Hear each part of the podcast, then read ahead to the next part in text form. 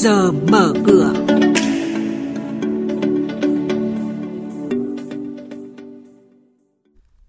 Thưa quý vị và các bạn, chuyên gia nhận định trái phiếu doanh nghiệp phát hành trong quý 3 vẫn ở mức cao, chất lượng tài sản vẫn còn hạn chế. Cổ phiếu ngành thép vẫn tiếp tục điều chỉnh giảm nhưng được đánh giá tốt trong dài hạn.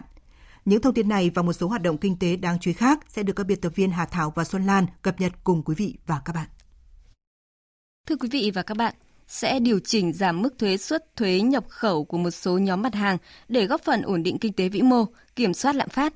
Đây là nội dung đáng chú ý trong Nghị định số 101 năm 2021 vừa được chính phủ ban hành. Theo đó, giảm mức thuế suất thuế nhập khẩu của lúa mì từ 3% xuống 0% và mặt hàng ngô từ 5% xuống 2%. Một số sản phẩm thép xây dựng, thép tấm có mức giảm thuế suất từ 5% đến 10%. Đây là những nhóm mặt hàng có giá cả tăng cao trong giai đoạn vừa qua, tác động đến chi phí đầu vào của nhiều ngành sản xuất trong nước. Tập đoàn Nestec công bố ra mắt quỹ Next 100 Blockchain có quy mô 50 triệu đô la Mỹ đầu tư vốn cổ phần và tài sản số token với mong muốn trở thành bệ đỡ uy tín cho các doanh nghiệp khởi nghiệp startup công nghệ chuỗi khối blockchain. Ngoài việc góp vốn cổ phần và mua token vòng đầu tiên của startup, quỹ Next 100 Blockchain còn ươm tạo giúp cho các cá nhân và nhóm chuyên gia có năng lực trong lĩnh vực blockchain khởi nghiệp trong vườn ươm của tập đoàn Nestec. Đây là cơ hội nhận đầu tư đáng quan tâm của các startup công nghệ. Theo số liệu từ Bộ phận Nghiên cứu Công ty Chứng khoán SSI, trong quý 3 năm nay, các doanh nghiệp phát hành 188.000 tỷ đồng trái phiếu, giảm 4% so với quý trước và giảm 17% so với cùng kỳ năm ngoái. Các chuyên gia của SSI nhận định trái phiếu doanh nghiệp giảm nhiệt nhưng vẫn ở mức cao, chất lượng tài sản đảm bảo vẫn còn nhiều hạn chế và nhà đầu tư cần cẩn trọng với rủi ro đối với một số trái phiếu doanh nghiệp bất động sản không có tài sản đảm bảo hoặc tài sản đảm bảo từ dự án đầu tư, tài sản sẽ hình thành trong tương lai hoặc cổ phiếu cổ phần của chính doanh nghiệp phát hành. Quý vị và các bạn đang nghe chuyên mục Trước giờ mở cửa.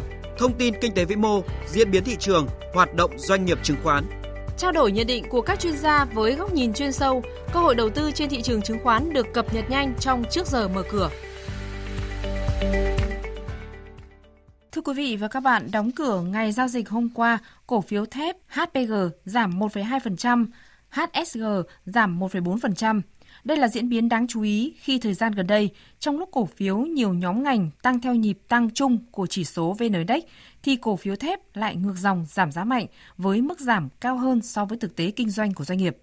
Nhiều lý giải được đưa ra như kỳ vọng biên lợi nhuận của doanh nghiệp ngành thép nửa cuối năm không cao như nửa đầu năm, hoặc cổ phiếu thép đang điều chỉnh sau khoảng thời gian tăng mạnh và dòng tiền tạm rời xa cổ phiếu thép để luân chuyển đến các nhóm ngành khác.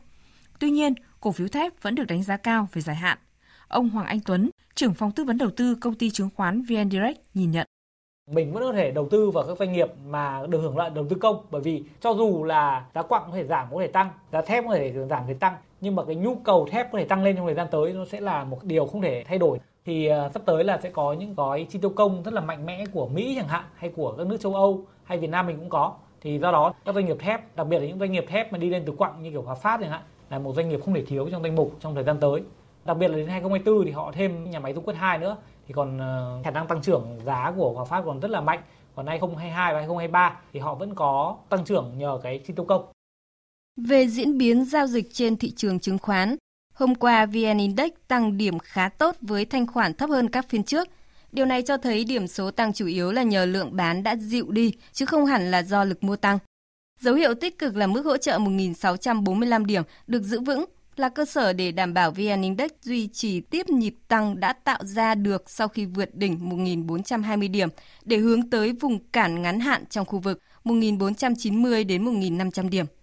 Tuy nhiên, thị trường tăng điểm tốt nhưng số mã tăng và giảm khá cân bằng. Nhiều mã sáng còn giảm, đến chiều đã tăng giá trần, tất cả tạo nên kịch bản khó đoán định trong việc chọn mua ở thời điểm này. Với kết quả giao dịch ngày hôm qua thì thị trường chứng khoán nước ta sẽ mở cửa phiên giao dịch sáng nay với VN Index khởi động từ 1.475,85 điểm. HNX Index bắt đầu từ 462,95 điểm, còn Upcom Index là 112,21 điểm.